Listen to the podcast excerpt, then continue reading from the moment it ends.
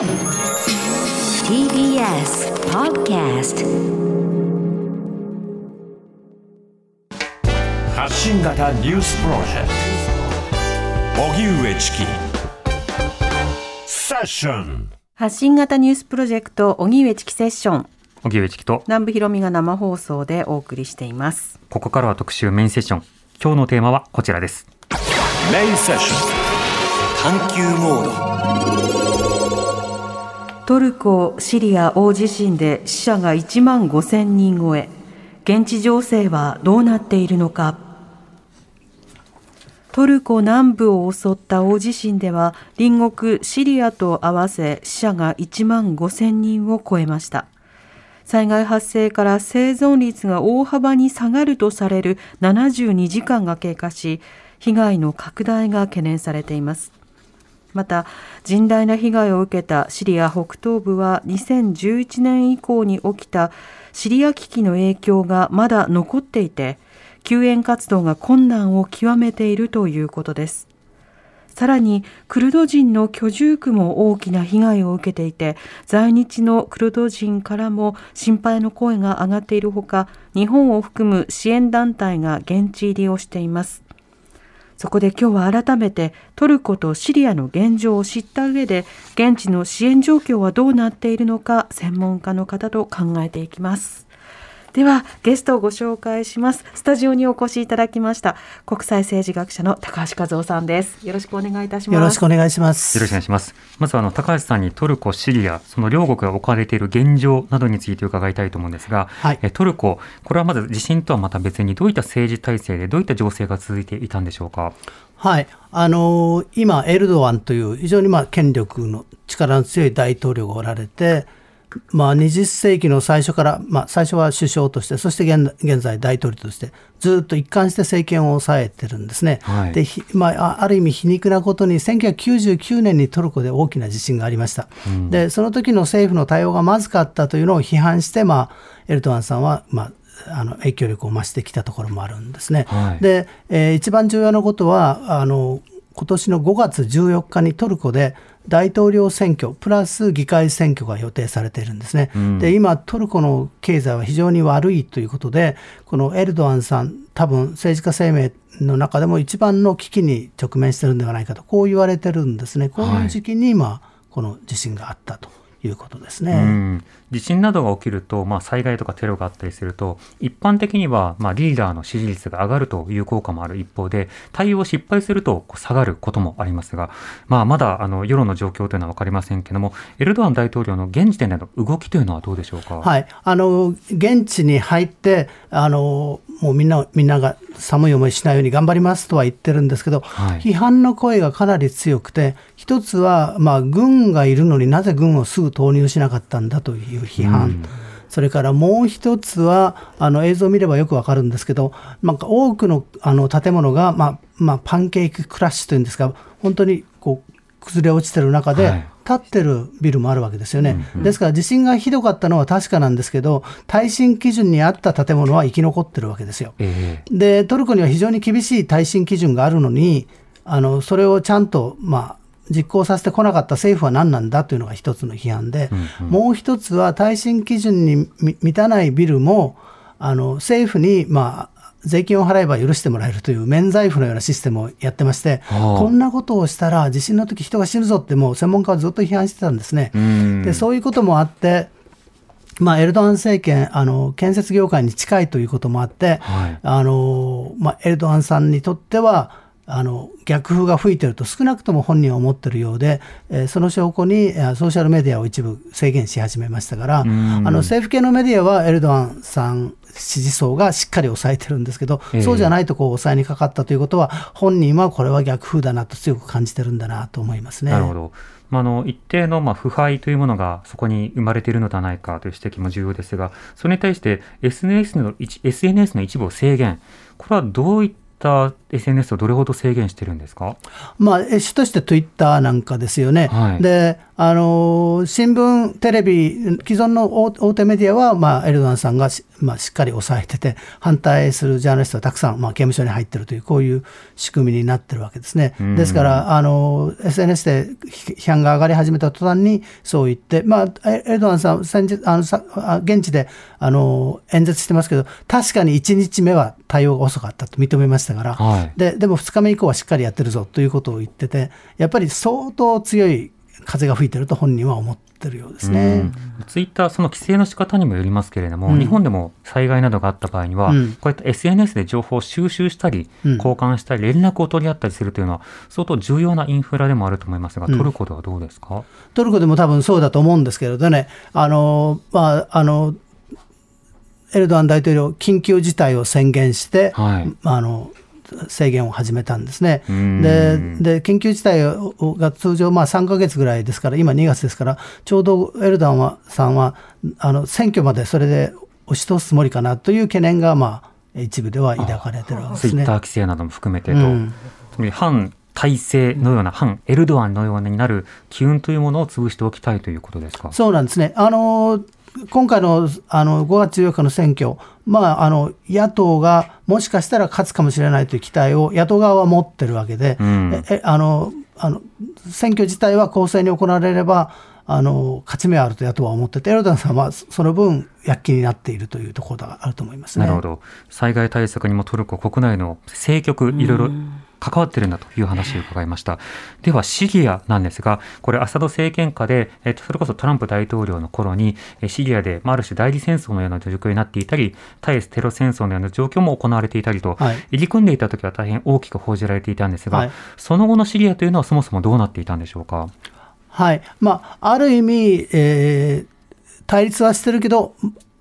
膠着状態というか、まあ、あのダマスカスのアサド政権の支配地域、それから、えー反対政府側が支配している、まあ、トルコが支援している。反対政府側が支配している地域、それから、まあ、クルド人が支配している地域、大体大大雑把に言って3つに分かれているとうん。いう状況で、であの選挙区も動かないことだし、アサド政権をいつまでも無視はできないだろうという雰囲気がまあひ広がってきて、アサド政権とまあアラブ諸国が国交をまあまあ再再開しようかという雰囲気もあって、それからトルコのエルドアン大統領、アサド大統領とはずっと対立してたんですけれど、えー交渉を始めようかという雰囲気がしばらく出てるんですね。うんで実はあのシリアの反体制派の地域の人たちは、エルドアンは俺たちを裏切って売り渡すのかというあのあの雰囲気もあって、はい。あの反体制派の人たちはもちろんアサドに反対してるんですけれど、エルドアンさんをどこまで信じていいのかという、うん。そういう、まあ、あの懸念も持ってるわけですね。であのエルドアンさんがアサドさんとお話ししたいという背景にはあのこれを機会にクルド人の地域に軍隊を入れたいとエルドアンさんは思ってるんじゃないかと。その話を、まあ、アサドさんとつけたいと思ってたのかなということがあるわけですね。で今回、軍隊はいるのにすぐに、まあ、救助に向かわなかったのは戦争の準備をしてたからじゃないかなと私は疑ってるんですよああ、ね。なるほど。そうすると、やっぱり様々な、まあ、外交、安全保障、そうしたものが、ある種国内の、まあ、国民たち、市民たちの平和とか安全、生活よりもこう重視され、重要視されてしまっているじゃないかということにもなるわけですか。そうなんですね、まあ、あこれから議論が出ると思いますけど、うん。援助をどういうふうに流し込むのかということに関しても、あ政治がその障害になっているという議論はまあ強いですね。はい。アサド政権、現時点では、この、えー災害対策、どうされてるんですか？アサド政権はあの世界にあの支援が欲しいというのを訴えてます、うん。訴えてます、訴えてますけど、もちろん少しは入ってるんですけど、あのトルコに対してはたくさん入ってるのに、えートルコにはね、あの救助犬も行ってると、えーいろんな物資も行ってると、人も行ってると、同じ瓦礫の下で死んでるのはシリア人もトルコ人も同じじゃないかと、トルコ人の命と同じぐらいシリア人の命も貴重なんだから、あの助けてほしいということをアサド政権は、まあ、少なくとも海外メディアに対しては訴えてますね。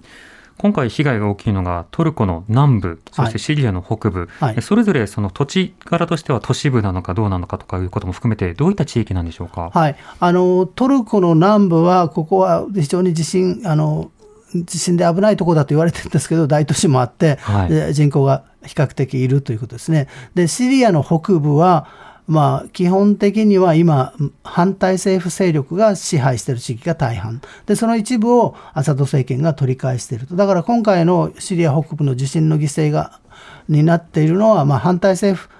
反対政派が支配している地域、プラスアサド政権が最近取り返した地域というような大きな構図だと思います。そうするとまた支援ということでも大きな課題というのが見えてきそうだと思います。ではここでリモートでもう一方、はいシリアについて主に伺っていきたいと思います。はい、NPO 法人スタンドウィズシリアジャパン理事長の山田一畜さんです。よろしくお願いいたします。よろしくお願いいたします。お願いします。山田さん、まずスタンドウィズシリアジャパン、えー団体としてはどういった活動を普段は行っているんでしょうか？はい、私たち2017年より活動を開始しております NPO 法人で、えーシリア危機を専門に、えー人道人権支援を行っています。で、あの、今回地震の被害が最も大きい地区、あの、イドリブ県の中にも、あの、普段はですね、教育支援、学校を私たち、あの、運営しておりまして、そこで、あの、250名をこ超える子どもたち、初等教育を、あの、日本の方たちの寄付によってあサポートをさせていただいています。あとは、あの、アドボカシー活動ですね、シリアで何が起こっているのかうんということを、あの、過去、あの、日本に向けて、あの、発信する、というアドボカシー活動などを、あの、主に行ってきました。はい。アドボカシー、要は声を発信するお手伝いをするという活動もされてきたということですけれども、今回の災害にまず当たっては、えシリアからはどういった情報が入ってきているんですか？はい、あの、私たちがおります、あの、北西部、最も地震がは、あの、シリア側で最も被害が激しい地域で、えー昨夜の状態、あ状況で1730人の死者、2850人の負傷者というのが確認されています。うんで、現在も救援活動に現地のシリア市民たちや、あの、ボランティア組織が、あの、当たっていますが、あの、依然として瓦礫の下に、あの、多くの方が埋まっている状態で、あの、それそういった方たちの救援に追われているという状況だということに、私たちの現地スタッフより伺っております。うん。今ちょっとあの疑問に思ったのは市民やボランティアの方が救助活動を行っているということですけれども日本ですと自衛隊消防車それから警察さまざまな公的団体が支援救助を行うことになります。シリアの場合はそのあたりはどうなってるんでしょうか？はい、あのー先ほどの話にもありましたが、シリアの場合、私あの今回の被害が大きいところは、非あの政権支配地域といいますか、アサド政権が支配してない地域になりますので、うんあのそういう政府の、いわゆる政府の支援というものは一切入ってきていません。うんで、あの、国際社会もですね、結局、あの、今までトルコ側の国境、あの、バーバルハワ検問というところを通じて私たちも支援を行っていますが、多くの国連なども、あの、そこしか検問がなかったんですけれども、そこも地震の被害を受けていますので、現在のところ国際的な支援もそちら側から入ってきていません。で、あの、じゃあどうするのかというと、過去、この、まあ、12年間、あまり変わってないんですけども、状況は。こういう災害だとか、あの、まあ、戦争の被害があった時というのは、あの、現地の、あの、市民やボランティア組織が、まあ、前線に立って、あの、自分たちで自力で救出だったり救援、医療活動をするという状況で、現在ですとホワイトヘルメットが現地で3000人のボランティアを派遣して、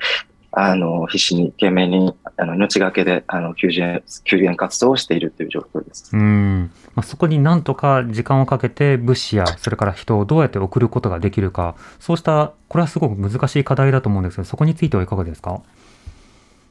はい、あの私たちの現状では、あの本当に情報が混乱しているので、私たちもあの精査している状況なんですけれども、あの私たちやあのオルクのシリア市民組織が、もう一つのライトサラーマー検問というもの、別の検問ですね、さっきの検問じゃないと、そこをあの開放するあの宣言を出しています。はい。で、そこから上司から物資を入れていただくように、あの、こうあの声を上げているんですけれども、で、トルコ側は、あの、緊急事態に際して OK をしたんですけれども、国連の方が、あの、ロシアとの協定などによって、まだそこに対してのゴーサインを出していないので、うん現時点で私たちが知っている限りでは、その、外からの支援というものは、あの、入ってきてないですね。あとは、ちょっとエジプトのボランティア団体が NHH という、あ IHH というトルコの、まあ、それもボランティア組織の、あの援助で中に入ってきたというのはあるんですけれども、ええいわゆる国連だとか自衛隊とか各国の政府の大きな支援というのは、あの北西部にはまだ入れてないです。うんまたトルコの例えば被災状況というのは多くのメディアも入り、また SNS などでも動画がアップロードされることによって、私たちはセンセーショナルな被災の様子で動画などでも見ることができています。え対してシリア、このシリアの被災状況、例えば建物の倒壊であるとか街の様子、山田さんいかがでしょうか？もうあの同じように、あのひひどいというか、本当にあのほ建物も崩壊してますね。あの北西部とのには多くの国内避難民がいるんですけれども、あのこれまでのあのせ政権の攻撃、空爆だったりとかから逃れてきた。で、キャンプっていう、難民キャンプって言われるとこう、テントみたいなものをイメージする方が多いと思うんですけれども、ここの場合だともう、あのかなりの長い間、あの避難生活を続けているので、普通にこうコンクリートの建物だったりとかがこう住宅地みたいなイメージですかね。ええで、なんですけども、それが倒壊しています。で、あの、ここで申し上げたいのは、あの、この、えっと、地震の前にですね、本当に11年間にわたって、この地域というのは空爆であったりとか、あの、政権からの攻撃、ロシア側からの空爆というものを受けて、もうすでに基盤がこう、かなり脆弱化してるんですね。そこに地地震が起きたということで、あの、被害というのは本当に、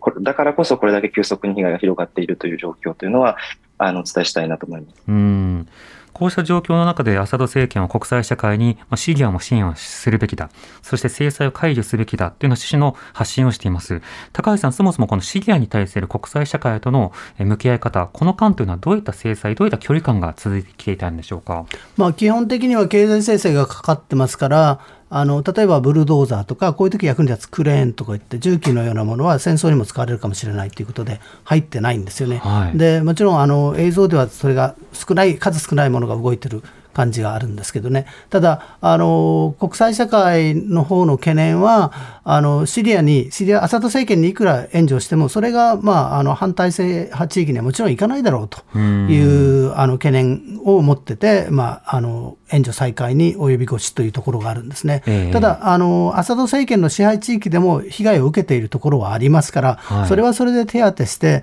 で反体制地域には、あのあの支配地域には、まあ、トルコ経由にしろ、そういうところから入れるというのが筋だと思うんですね。あれかこれかじゃなくて、今の場合は、あれもこれも一緒にやって、少一つ一人でも多くの命を救うというのがあるべき姿勢だと思いますね。うん。あとは、そのアサド政権が、例えば非支配地域などにえ支援をすることを妨げないこと、これも重要かと思いますが、いかがですか？そうなんですね、それがやはり一番難しくて、今、あのご指摘にあったホワイトヘルメットですね、現地ではあの大変にあの活躍している、みんなの支持を受けている組織なんですけど、アサド政権はホワイトヘルメット、あれはテロリストの隠れ蓑だというふうに断定してまして、ん。そこのところの認識は、まあ、ちょっと埋まりようがないですね。うん。あの山田さん、こういったえーアサド政権が、まあ、支援をどうやって受け入れるのか、あるいは非支配地域などに本当に支援、援助などが届くのか、この点はどう見てますか？はい、あの、おっしゃる、先ほどの高橋先生がおっしゃった通り、私もそのアサド政権側から見ると、今、あの、本当にこの地域というのはテロリストの、あの、温床地みたいな形で、ここに対する支援というのは全く期待できないと思います。なので、国連から入る、あとか各国から入る支援、今集まってますけれども、シリアのアサド政権。それは、あの、まあ、入ったとしても、例えばアレッポの方での被害、被災地の方に流れるというのはあると思います。ただ、あの、アサド政権というのはそもそも、あの、国連の援助機関、援助施設だったりとか、あの、そういう支援物資とかいうもの、あの、のこんこえっと、トラックだったりとかを空爆してますし、はい。あの、そあ届いた支援を、あの、こう、横領するということも、あの、国際的に知られていることですので、そもそもアサド政権に対して支援をして、それが、あの、ち適切に使われるのかということは、私たちも疑問に思っています。うんあと、あの、制裁の話で一つ申し上げたいのは、はい。あのーえっ、と、今、あの、奥で、あの、昨日も UNHCR の日本の人の方が指摘していたことで、私たちとしての認識とは違う点は、あのー国際制裁というのは現在の2010 2020年6月にアメリカがあの出しています Caesar Syria Civilian Action and Protection Act というものや、2020年2月の EU が出して今から出ている EU のあのさ経済制裁なんですけれども、これらというのは、あの一切あの国際援助だったりとか、あの人道支援の目的のための援助というものを制裁対象にしていません。うんなので医療医薬品だったりとか、そういうあの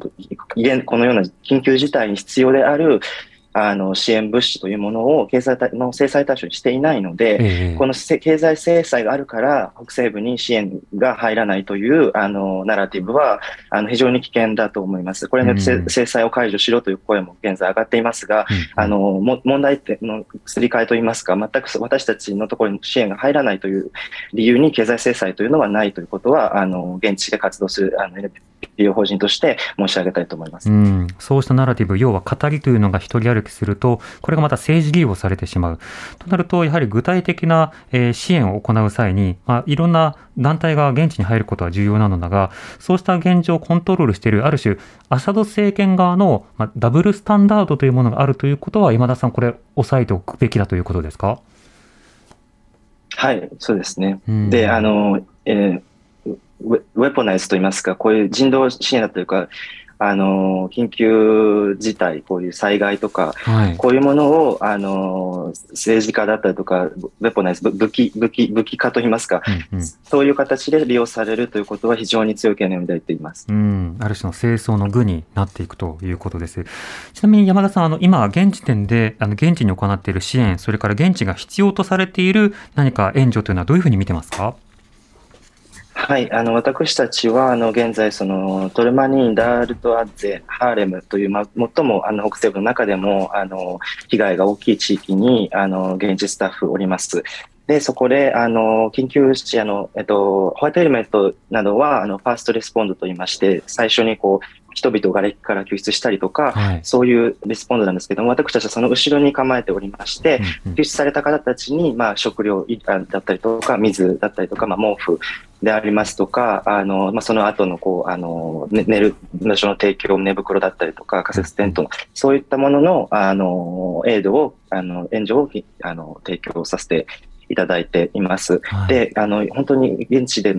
全く支援物資も、あの、こういうかか、外から支援がないので、今ある、その、現地での他の市民団体なんとかとかも協力して、こう、今あるだけのストックといいますか、うんから、こう、あの、出して、あの、援助を、あの、必死にこう、行っている状態です。で、私たち、あの、緊急キャンペーンを、あの、は地震の発生時から始めさせていただきまして、はい。現在日本でも、いあの、日本の方からも480万円程度の寄付が、あの、現時点で、あの、SSJ、スタンドジャパンの方に寄せられておりまして、うんで、私たちも、あの、トルコからの、あの、けの、あの、が結構最初、あの、困難だったんですけれども、あの、すでに、あの、別のルートを確保しまして、はい。この寄付の、あが届く、届くといいますか、振り込まれる前から、あの、と並行してですかね、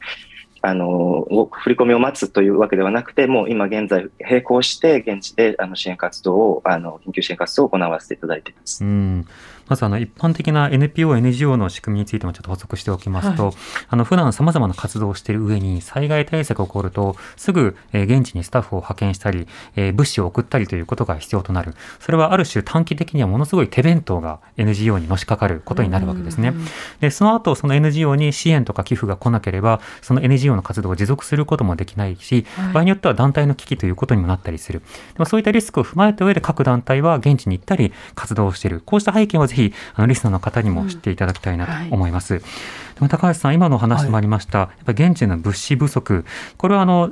トルコの方でもじゃあ物資が、ま、あのたくさんあるのかというと、そこはどうなんでしょうか？えーあのトルコ各地から、それからイスラム世界各地か各地からあの物資は送られてるんですけれど、あのそれを仕分けするというのが大変な作業で、うん。ボランティアが出てやっているんですけれど、はい。まあ、大変なあの作業で、今、まあ、トルコ政府が国際的に訴えているのは、物じゃなくてお金で送ってくださる方が、はあの使い勝手がいいということを訴えてますね。うん、それはやはり日本でも同じようなことを災害のために起きますが、今トルコでも起きているということですか？そうですね。あの、も物が、こういうものが欲しいという段階まではまだ来ていないという感じだと思いますね。うん。そうですね。うん。なので、現地ニーズを把握をしている人たちが必要なものを現地で様々に調達できる資金、それをまあどういうふうに送るのか、はい。あるいは NGO などの各現地で活動している団体をどうやって支援をするのか、はい。そこだということですね。5時台にもさらに伺っていきます。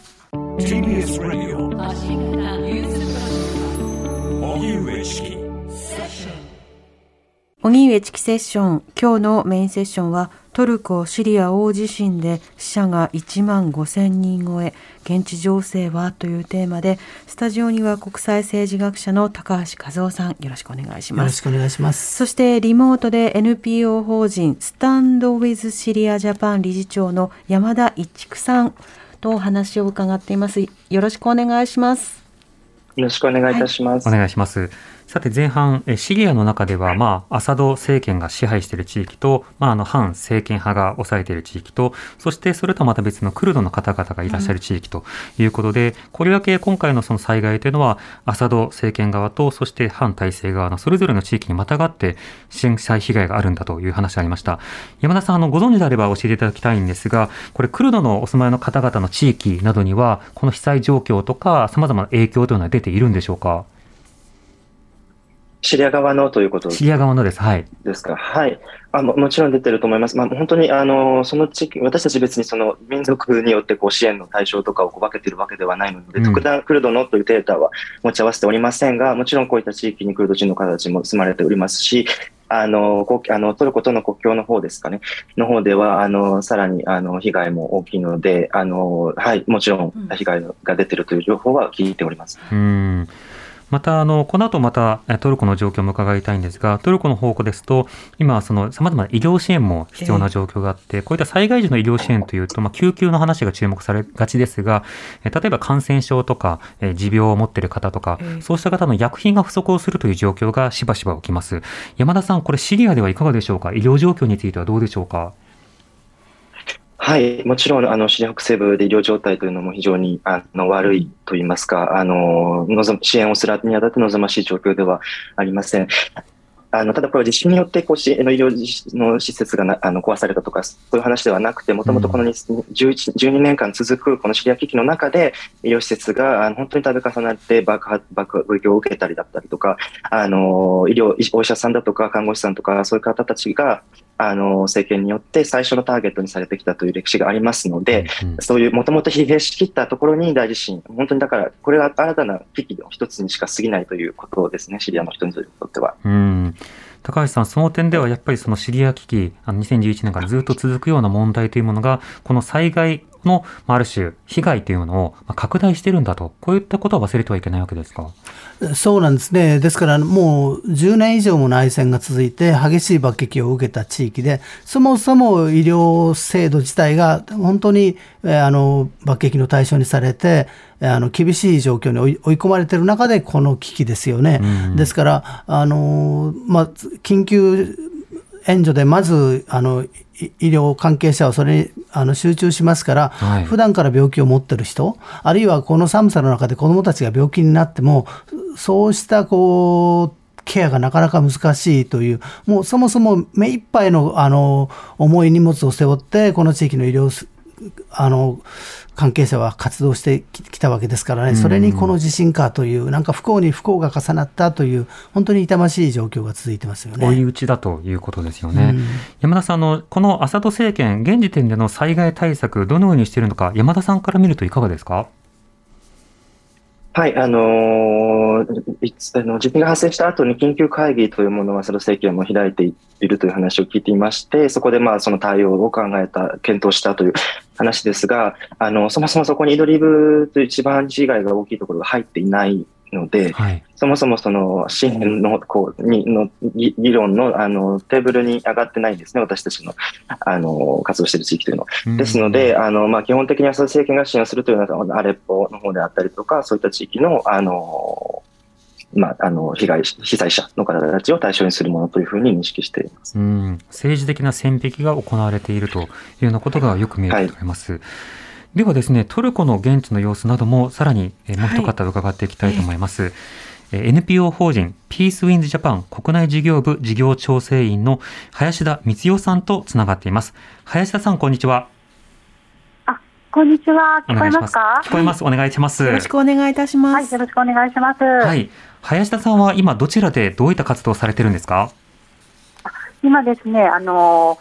えっ、と、トルコの、えっ、と、南部シリ,、えー、とシリアの国境のハタイという県に向かっています。うん。はい。で、昨日も同じところに行ったんですけれども、はい。えっ、と、今日は、えーアルスルという町に行きまして、え現地の方とちょっと会いまして、あの避難所のアセスメントなどを行う予定となっています。えうん、なるほど。このまず今行かれている地域、ハタイなどを含めて、えー訪れた地域というのは街の様子などどうなっているんでしょうか？えー、と拠点にしているあのアダナという町はですね、あの被害状況全く感じませんでう、ん、物資とかも潤沢にある感じなんですけれども、はい。はい、昨日あの昨日ハタイに入るときはもう大渋滞に巻き込まれましてう、ん、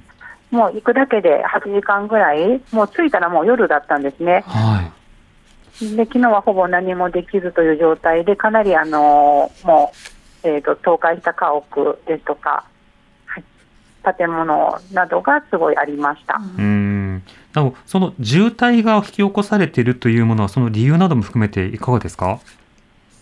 えーとですね、物資支援のトラックなどももちろんありましたが、やはり救急車がかなり数多くあの行き交いしてまして、うん。それのためのあの通路を確保したりという感じで、えー渋滞起こっている感じですね。ああ、じゃあインフラの被害に加えて、さまざまな救援活動なども含めて、渋滞の条件が重なっているわけですか？そうですね、あのーえーと、ハタイの中でも、えーと、病院が2つ倒壊していると聞いてますので、うん。そういうところからの搬送ニーズもかなりあるんだと思います。なるほど。そして林田さん、先ほどあの避難所で避難所でのアセスメント、アセスメント要はまあ聞き取り活動などを行っているというふうに伺いましたが、避難所での聞き取りはどういうふうに行われていて、どんな話が聞けたんでしょうか？これがですね、昨日はあのーもう夜遅くなってからの到着でしたのであ、はい。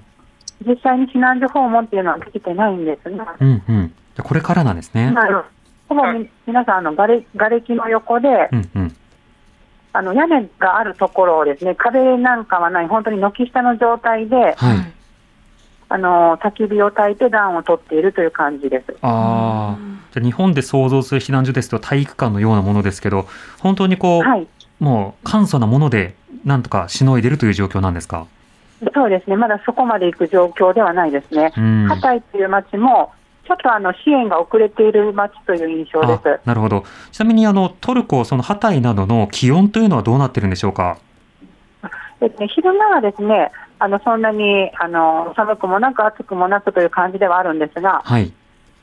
周囲がもう3000メートル級の山々に囲まれているような地域です。ええで、あのまあ、地中海に面している都市なんですが、うん。あのかなり夜間は冷えますね。ああ。なるほど。となると、しっかりと暖を取らなくてはいけないが、そうした暖を取るための、例えば装備、着るものであるとか、あるいは寝巻きであるとか、そうしたものというのは今どうなんでしょうか？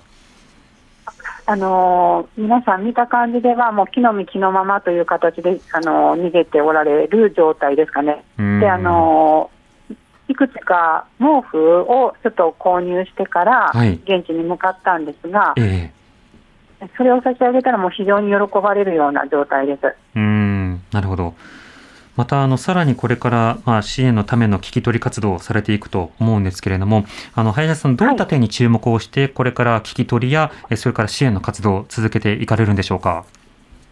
あの我々のチームはあのメディカルのチームも来てますので、医療、はい。そういったはいそういった医療支援のニーズがあるかどうかっていうのも確認しながら動いていきたいと思っています。うんうん。であの例えば、まあ、女性目線ですとか、こうまあ、高齢者、子どもの状況ですとか、妊婦さんの問題ですとか、はい。そういった、まあ、いわゆる災害弱者と言われる言われるような人々のことですとか、あと医療的なニーズですね、はい。まあ、あのお薬、あと在宅酸素ですとか、透析の方とか、そういった方の避難状況、あと福祉が必要な方の状況とかもちょっと聞きながら調査していきたいなとは思っています。うん。なおトルコの場合は、あの、ピースウィンズさん以外にも、いろいろな NGO の方、見かけることなどはあるんでしょうか？えっとですね、昨日あの見た感じでは、まだあのレスキューの方ですね、はい。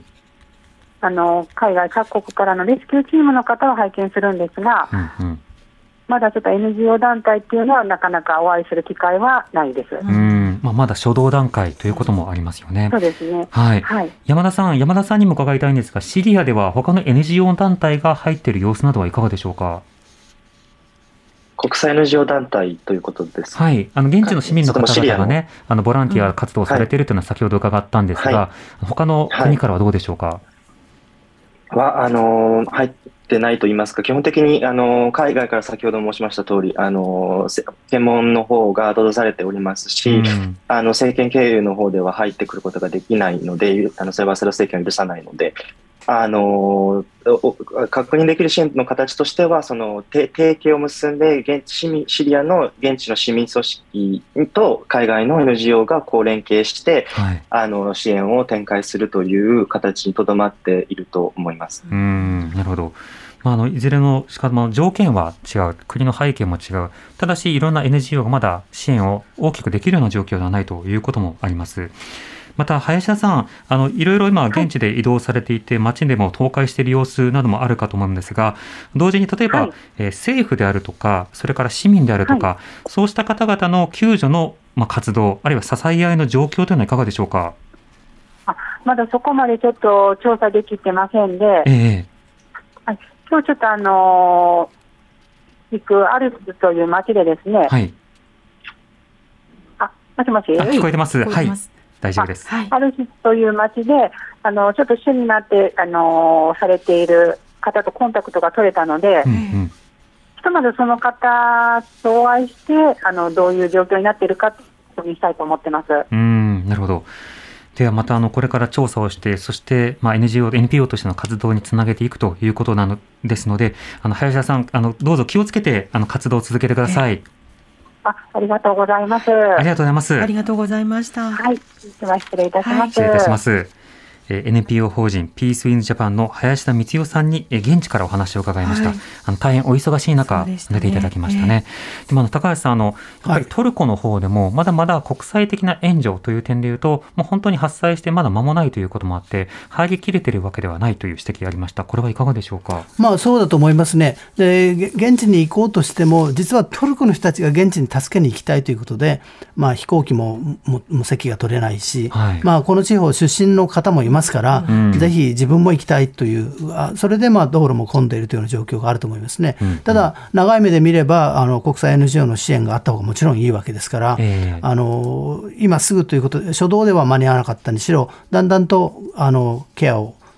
ケアの手を差し伸べてほしいですよね。うん、また先ほど高橋さんの話があったように、例えばエルドアン政権がなんとか不都合な情報を隠そうとするという状況があればあるこそ、あるほど、やはりその海外メディア、そしてまあ海外からの NGO、こうした活動と目というのはまあ必須、不可欠になりそうですが、いかがでしょうか？そうなんですね。あの、やはり、あの、外国の人たちの目があれば、あの、客観的な情報が流れますし、で、まあ、トルコの人たちも薄々は感じてるわけですよね。うん SNS が止まったりとか、あの、トルコのあの主要メディアはエルドアン大統領を賛美してますけれど、ええどうも違うんじゃないかという感じはあるわけですね。うんでもちろん、あの、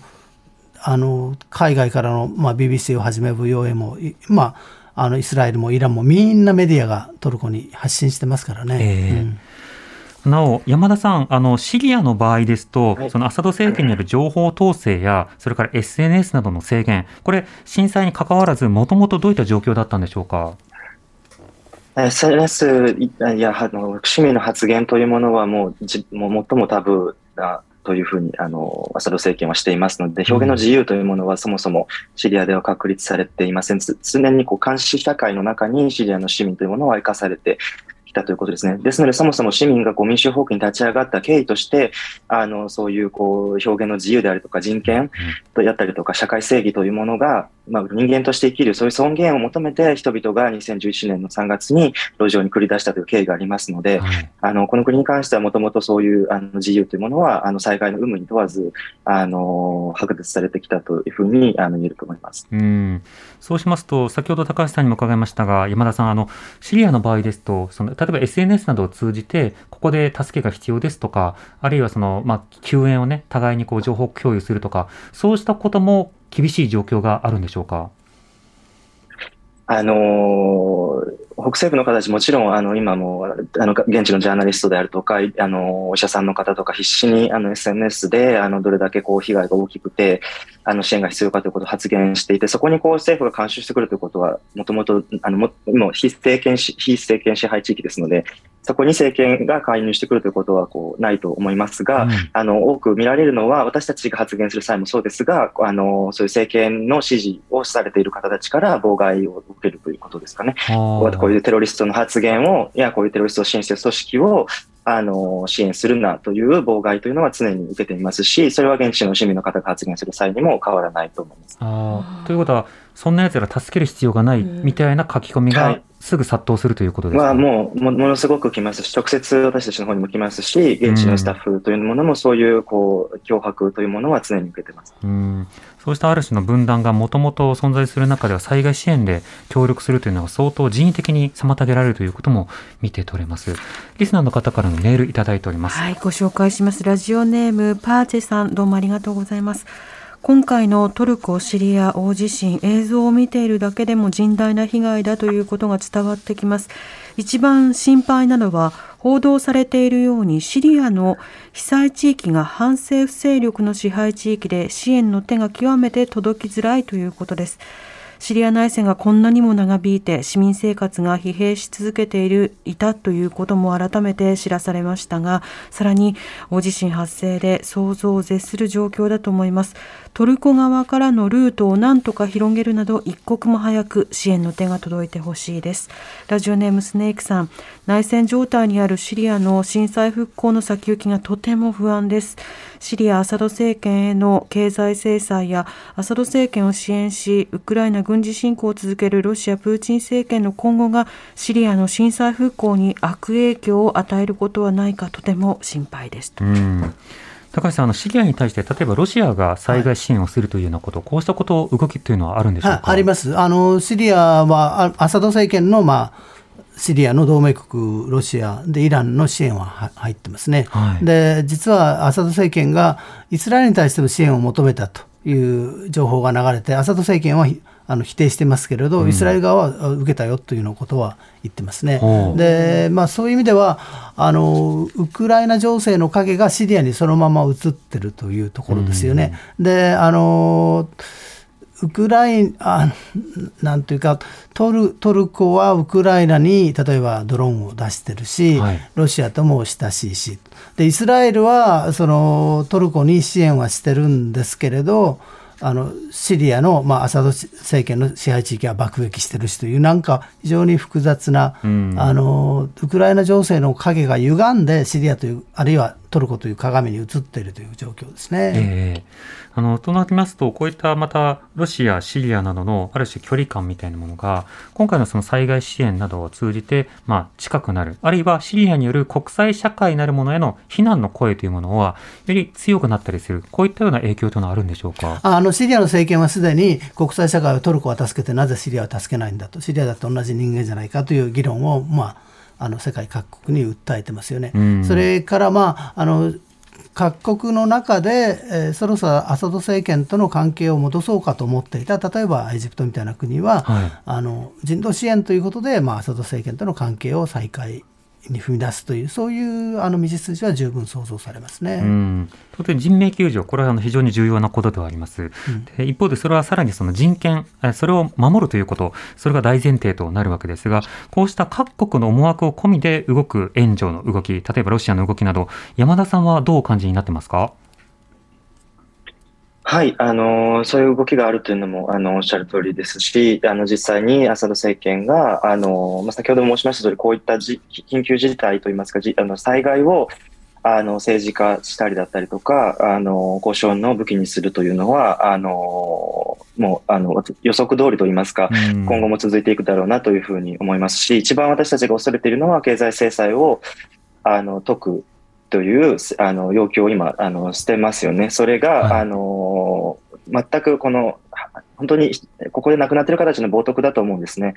こういう人たちというのはそもそもあのお金の話じゃないですか、そもそも政権やロシアが攻撃して空爆してそこそういうものから逃げてきて、そういうところで懸命に生き延びてきた人たちが今、震災で亡くなっている、でそこに対しての支援が届かないのは制裁のせいではないので、うん、そういったところで、そういった人たちの命といいますか、ものを政治化するというあの政権だったりとか、まあ、それに乗っかる、あのまああの論を張るような人たちというのは、私は本当にシリアの人々に対するあの尊厳の冒涜だと思います。うん。本当に利用される、その利用のされ方にはご注意をという発信を今いただきました。はい。では高橋さん、あのこういった災害の時には国際援助必要となりますが、日本政府も復興であるとか災害支援はこれまでもしてきました、はい、今回の動きや今後期待すべき動きはいかがでしょうか？はい、あの私はトルコもシリアの反体制派地域もアサド政権もみんな支援されるべきだと思います。あの苦しんでいるのはアサド政権の偉い人たちじゃなくて、アサド政権支配下の庶民も同じですから、で、まあ、アサド政権の支配地域には、あの国際社会、まあ、かっこつきの国際社会からの欧米からの援助は入りにくいんですよね。はい、ただ、日本からの援助は入るわけで、あのまあ、日本がそこを担当する、まあ、トルコは他の国みんなでやる、で反対制覇地域はまあトルコに圧力をかけて、もう少し検問所を開けてもらって、うん、えー、国連の動きどうのじゃなくて、トルコからもっと物資が入るようにする。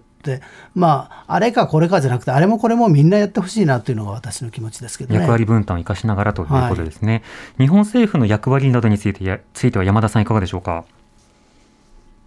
はい、政府の役割なども、あのまあ、ありますから、本当に私たち、あの現地で、あのの前線で活動する NGO として申し上げたいのは、うんあのそういったあの支援がどのように使われるか、その、はい、あの支援が本当にこうどう本当にそのしあの支援を必要する人々に届くのかどうかというところをあの政府の方にもしっかりと検討していただきたいなと思います。本当シリア政府というのは、うん、国連のレポートなどでもありますが、あの彼らの援助を妨害する行為をしていますし、はい、彼らの援助をこう横取りしたりとかする、あの横領するというものはもうあの国際的にあのあの調査の結果で出ていますので、そういったところとどういかといかにこう支援するのかというものをあの再確認していただきたいなと思いますし、うん、改めて申しますが、あのシリア北西部があの最も今、シリアの中であの被害を受けていますので、あのそこに対するシリアあの政府のはシリアのあの支援の中であの表明をして、支援表明をしていないので、あの必要としている支援を必要としているところに、どのように政府があの支援をするのかということを改めて検討していただきたいというふうに思います。うん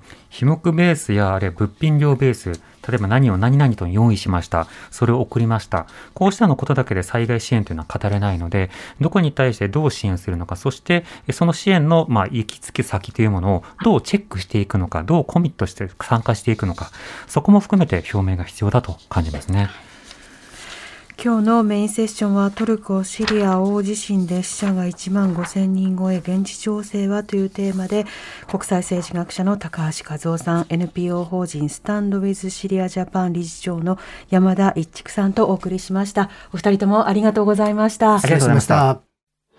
荻上チキ